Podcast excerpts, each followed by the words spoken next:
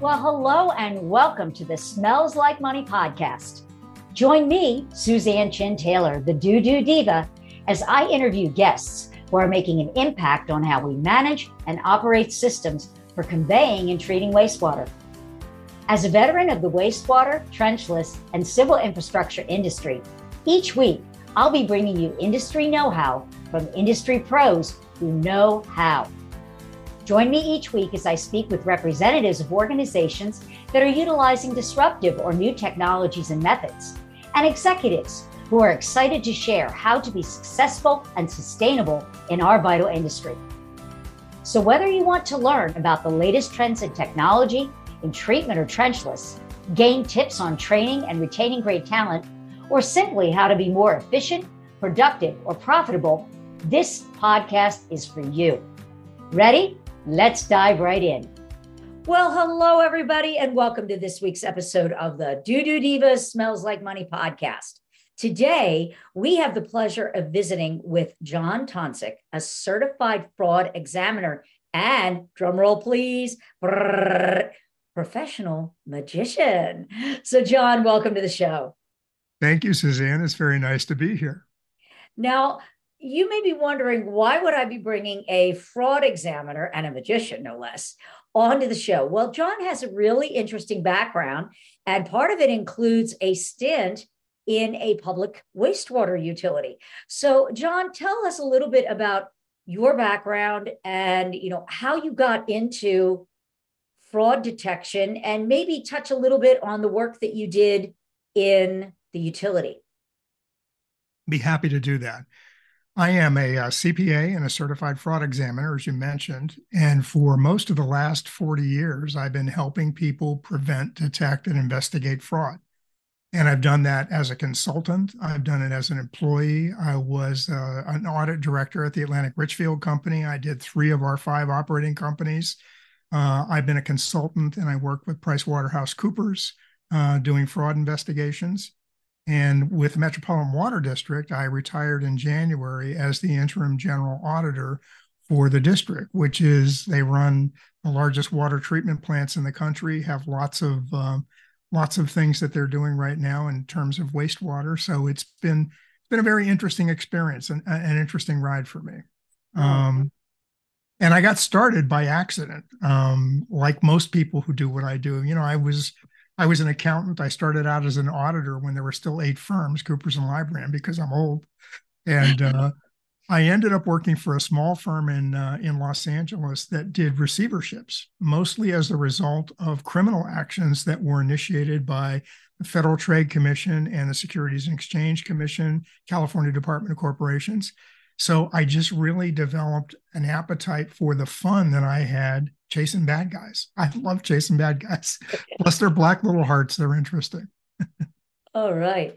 So, in terms of fraud, um, what actually falls under that bucket of quote unquote fraud? Like, we always think of that as, oh, you know, big felonies, you know, the FBI involved and, you know, hauling people off to jail and lock them up and throw away the key. But from what you've shared with me before we came on the show, it can actually be more subtle than that. And many of my listeners right now, you may not be aware of it, but it's quite possible that you yourself, right now, unknown, could be falling victim to fraud. And so let's talk about that. Happy to do it. Fraud, uh, let me, let me just give you a definition of fraud okay. first. This is just kind of a plain English definition.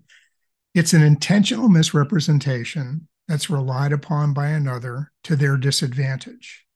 It has to be, there's no such thing as an accidental fraud. It has to be intentional. I have to lie to you with the idea that I want to take advantage of you. You have to believe the lie, and then you have to suffer damages as a result. And if you'd like, I can illustrate that with a little magic trick. Sure, go ahead. For those of you who are just listening, you might want to come back and watch the video because John is actually going to show us a magic trick here on the screen. Okay. Just a quick one. This is uh, an illustration of fraud. You've heard of three card Monte, right? Uh, yes. Uh, I'm told that more money has been won and lost on this game than every horse race ever won. Now, I don't know if that's true or not, but I do know this anybody can play and anybody can win. All you have to do is follow the lady, the Queen of Hearts. Pay no attention to the Nine of Clubs, no attention to the Nine of Spades. Just follow the lady. Now, if you were paying attention, you'd be feeling pretty good about yourself right now. But had you placed a bet, you'd have been a fraud victim because I lied. Nobody can win this game. I also cheated. There never was a Queen of Hearts. wow. wow. Just a little bit of fun. Okay. So, fraud takes a whole variety of shapes and forms and sizes. They're not all felonies. The ones that catch our attention tend to be the big financial statement frauds, and they cause the, the greatest amount of damage. But the things that affect most individuals and most organizations are more subtle, and they tend to involve asset misappropriation. That's people who are trying to get their hands on physical things that they can convert to their own personal use equipment, materials. Most often it's cash. About 90% of all the business fraud takes place like that. And you mentioned earlier that um, you know you may be a victim of fraud. It's actually quite likely that you'll be a victim of fraud. Um, 5% of every dollar that comes in the door is lost to fraud. That's the estimate by the Association of Certified Fraud Examiners. And frankly, I've seen instances where I think it's much higher than that. Um, you know, I've seen it put people out of business entirely. So it's uh, it's a really significant threat, I think, to most organizations, and uh, it's it's something everybody needs to be aware of, and that's really the big issue. People just aren't aware of how susceptible they are or how prevalent the problem is what's the average loss, you know, in North America? In North America, the average losses uh, tend to be about, um, sorry, excuse me. In North America, the average losses come out to about a million and a half. And um, it's uh, 647,000 is the median for people in North America and Canada. And it's about a million and a half, actually closer to 2 million on average. So you've got those great big frauds that are that are affecting the numbers, but it's um it's a very big problem. A big issue. How long does it take? I mean, it seems like I would imagine to reach that level, it's got to be done very, very slowly. Otherwise, the fraudster would get caught very, very quickly. So, you know, what does it usually take? And and then I guess the biggest question is, how can a business owner or any entity, any organization, um, spot that something might be off? What are some of the red flags that they should be more alert to so that they can prevent it or stop it before it gets to that, you know, million and a half level? Excellent questions. Um, and, uh, and what's typically been the case is it's usually taken about 18 months from the time a fraud begins until it stops. It's been reduced a little bit in the last survey that we did. Every two years, the ACFE does a survey. It's based on 2,000 actual cases. So this isn't people making things up. Uh, it's 2,000 cases, and the average in the last survey was 12 months. But for the types of fraud that most affect business, like wastewater companies and government entities, it takes about 18 months for a billing fraud from the time it starts until the time it ends in my own personal experience, once you get to a year, you're almost always talking about a million dollars. It's just staggering. The really smart ones, if they understand where the where the fences are and they keep their heads down, they can go on and steal indefinitely and never get caught. It depends on how good the internal controls are in the organization and how aware they are. But it's very significant. Um, the other thing you were asking me about is red flags.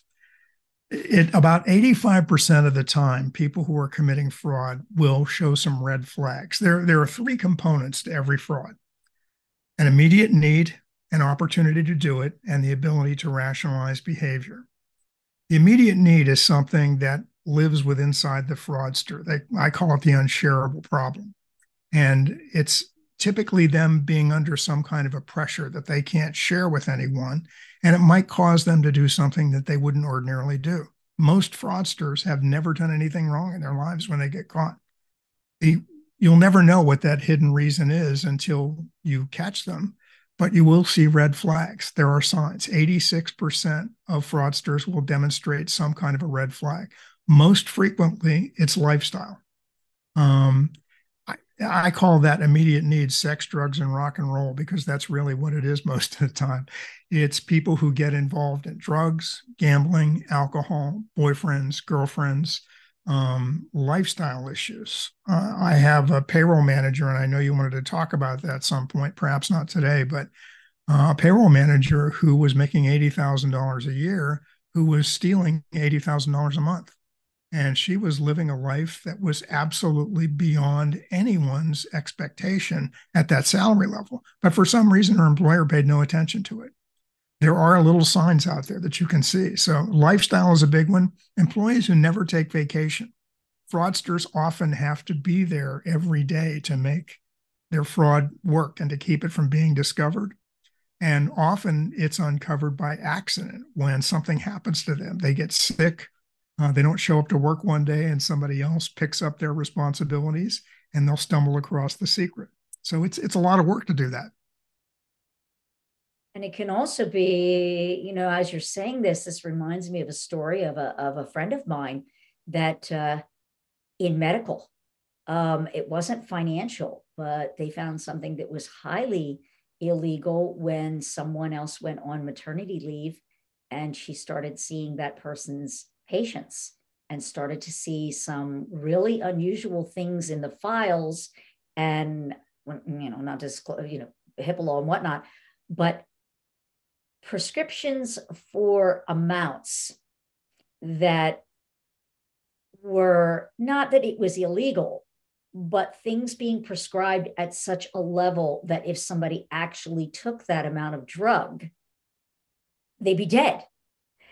And so it's, well, what are they doing with all of these drugs? Well, it's pretty obvious somebody's taking these out onto the street and selling them because they were controlled substance. And so I'm sure that there's lots of things like that that go on with, you know, people ordering more than what the company needs and then taking the excess and selling it on what's that eBay, you know, and nobody knows it's stolen goods. Sure, and, and, and actually, you just gave a very good example of an asset misappropriation. You know that prescription pad's worth a lot of money, and it could cause a significant problem for the doctor who allowed somebody else to do it uh, but obviously if they're doing things that you know they're diverting stuff into into the black market and profiting from it personally that's fraud um, so the the other thing that you mentioned is that um, you know in small businesses and in wastewater companies in particular vendor fraud being a big problem vendor fraud and billing fraud is any way that somebody can get you to pay more for something than you should or pay for something that you didn't get. And it's perpetrated by individual vendors. Sometimes it's perpetrated by vendors working together in concert. Sometimes it's perpetrated by employees and even employees who work with vendors in concert in a corrupt fashion. So I've seen every one of those things in my in my course over my years of investigating frauds, and they can be very subtle. If you don't know what to look for, they can be easy to miss. Wow. Well, one of the things that, and I guess that goes into the, you know, billing schemes, but this was a fact that you shared with me. And I'm just going to read this because I think those who are listening are going to be absolutely shocked. Utilities were in the top five industries with the highest fraud related median losses. That was mind blowing to me because actually- I think we like to think that our utilities are probably like, how could you steal from it? You know, how could you steal from the, the water and sewer department? How could you steal from the, the electric company? They're they're they're giants, you know, like that. It just I can see what, what could somebody possibly steal? And so you having some experience as an auditor in in a wastewater utility, what are some of the ways that fraud could take place at a utility and go unnoticed? And much of the fraud that takes place in government, in my experience, is uh, billing fraud, and it's the it's the it's the case where somebody through procurement manages to get the utility to pay more than they should. Uh, it happens when bids are rigged, when somebody within the organization helps sort of steer the business to vendors that they that they like or they want to choose. And they can do that by excluding vendors from the bidding process they can do that by creating requirements that are so strict or constrained that only a certain chosen vendor will be able to fit it and then once that happens the vendor comes in and they charge more than they should for labor materials overhead, sometimes charging for things that you don't even get. Uh, it's very subtle. And if the persons who are reviewing invoices, the persons who are letting contracts aren't paying attention, or worse, are involved in collusion with the vendor, the losses can be staggering. They can be very, very large. And it's also a public relations nightmare. I mean, you just don't want that to happen. So, how do, when you say vendor fraud, like they charge more, but then how does the fraudster get their share of the pie? The fraudster will, often it'll be just a, a direct payment. Uh, I mean, I've seen almost okay. everything. If like a commission a, kind of thing. Like yeah, I'm going build the city, they're going to pay me, and then I'm going to give you a cut. Is exactly okay. right. All right, I get it. Bribery, kickbacks, illegal gratuities are all part of it, and those things can take many forms. Uh, I had an employee who was embezzling from his employer for decades. And the way he got paid from the vendor that he was approving invoices that for services they were never getting. The way he got paid from the vendor was they gave him a credit card on their organization and he just never saw a bill. Uh, they landscaped his backyard. They repaired his car whenever he needed it. They sent him on vacations um, fishing trips, hunting expeditions. I mean, he lived a very lavish life, but no one knew it from inside the company because the dollars were just going to the vendor and they thought they were all legitimate. In fact, this guy was approving invoices for work that he knew wasn't done at all. So it's it's it can be this can be the most damaging type of fraud in my in my mind and maybe one of the bigger threats to wastewater uh, industry people Wow. So when because when you said, you know, billing billing schemes, I was thinking, okay, how could they how could they defraud on on billing schemes because everything is done on a meter? And so is there can they do that? Can they actually, you know, you being an auditor, can they actually fudge somebody's utility bill and then skim unnoticed? Or is that a little bit harder to do? It's it would probably be harder to do, but it's certainly right. within the realm of possibility. And one of the things that's having a big impact on the world of fraud, both on the people who perpetrate it and the people who are trying to prevent it and investigate it, is technology. Technology is changing rapidly, and people are coming up with some unbelievably creative things that they can do to manipulate financial statements, manipulate billings. If I can get into that system, I can make it say anything I want. Uh, and unless you have proper controls in place to verify that the information the system is telling you are correct, you could be losing your shirt. So, John, is you know, what is it? Is was that an ounce of prevention is worth more than a pound of cure? So, how can entities stay ahead of this?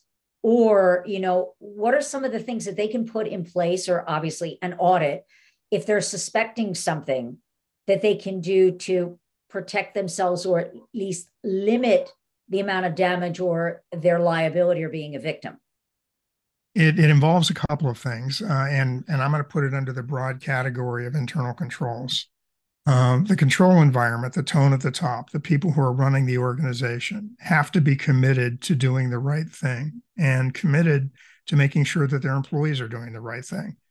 Once you've done that, you need a risk assessment. You have to understand what assets you have, what operations you have are at risk of fraud. And I do this with companies all the time. And mostly it involves sitting down with them saying, What have you got that somebody would want to get their hands on? And if it were you, how would you do it? If you were trying to steal from yourself, what would you do? It's, oh, it's, good question. Play the devil's advocate. Absolutely, okay. and it and it's actually a very productive exercise. Most of them have never thought of it before, and it's kind of fun. I get the smile that I just got from you. Uh, so we come up with different things. Once you've identified the risks that you think are the greatest to you, the ones that need to be mitigated, you have to make sure you have adequate internal controls in place. And this is where you need somebody who's experienced and really understands how internal controls work completeness, accuracy, authorization, segregating duties. Um, two of the biggest control deficiencies that I see involve meaningless approvals, where people sign and approve transactions without really looking at them. Maybe I approve it because my subordinate gave it to me and they said this is fine, and I just do it because they signed it.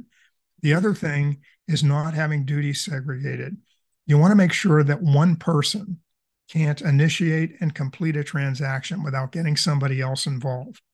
Oh, okay. Okay. So, for example, if I'm going to be buying contract services, I wouldn't want one person to send out the information required for a bid. I wouldn't want them to receive and evaluate the bid.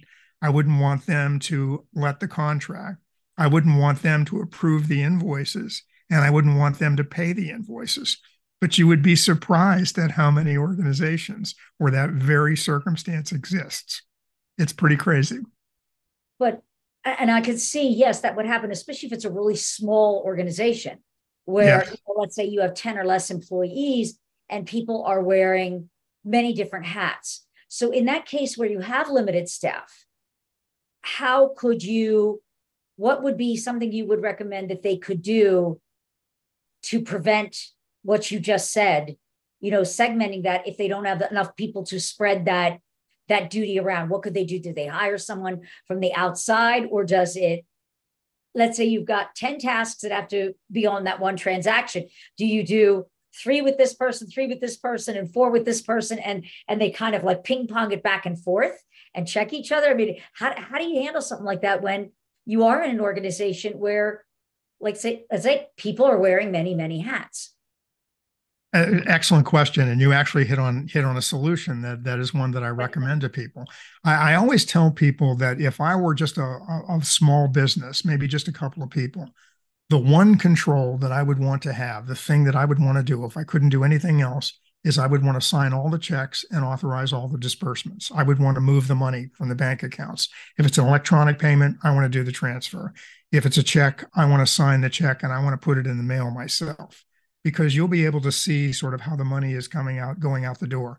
And really, the same thing is if if you're taking money from the outside, if it's coming in the form of cash, probably not a big issue for most of the people that we're talking about now.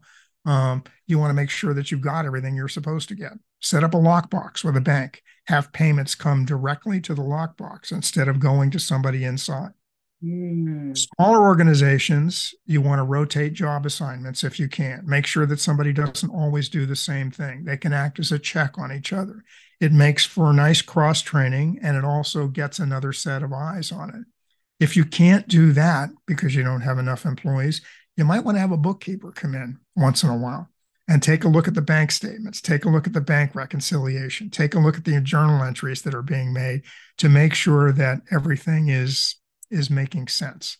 So it's really just not letting one person do everything, which happens a lot in small businesses. Yes. Yes. Thank you. Well, John, this has been, I was like, just the facts of this and then hearing what you're talking about, it's been mind blowing to me. Um, so thank you for coming on and sharing this. And actually, for those of us, you know, those of you who are listening, uh, I'm going to keep John on the line with me. We're going to do another episode for you that is going to deal with payroll fraud, which is another area that we didn't get to touch on because it's just another topic, another episode unto itself. And John is going to share with us a, a really interesting way of how to look at payroll fraud. And it can be one of the easiest ways that, you know, you could really lose your shirt as a business owner, as an organ, government entity, whatever. Everybody has payroll.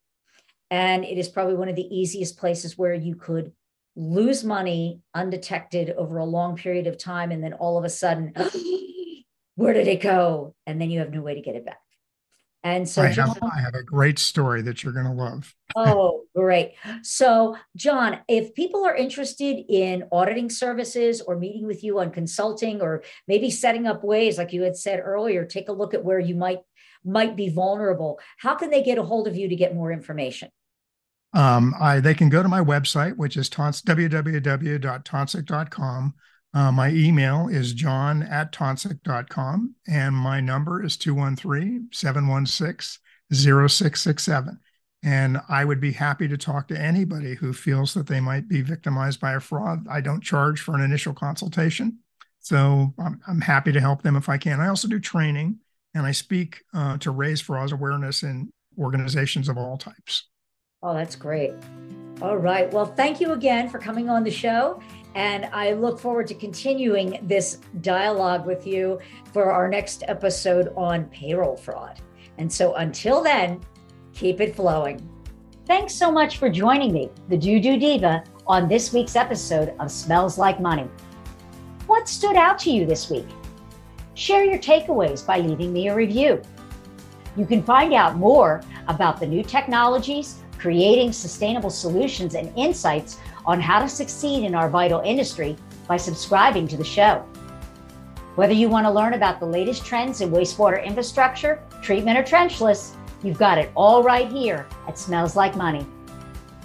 If you're an industry expert and would like to be considered as a guest for the show, book a quick chat with me by visiting calendly.com forward slash the Tuit Group forward slash B dash A dash podcast dash guest or simply click the link in the show notes below. Until next week, a big shout out to all my industry friends and those who will be. You are my superheroes. Thanks for tuning in, keeping it flowing, and we'll see you all next week.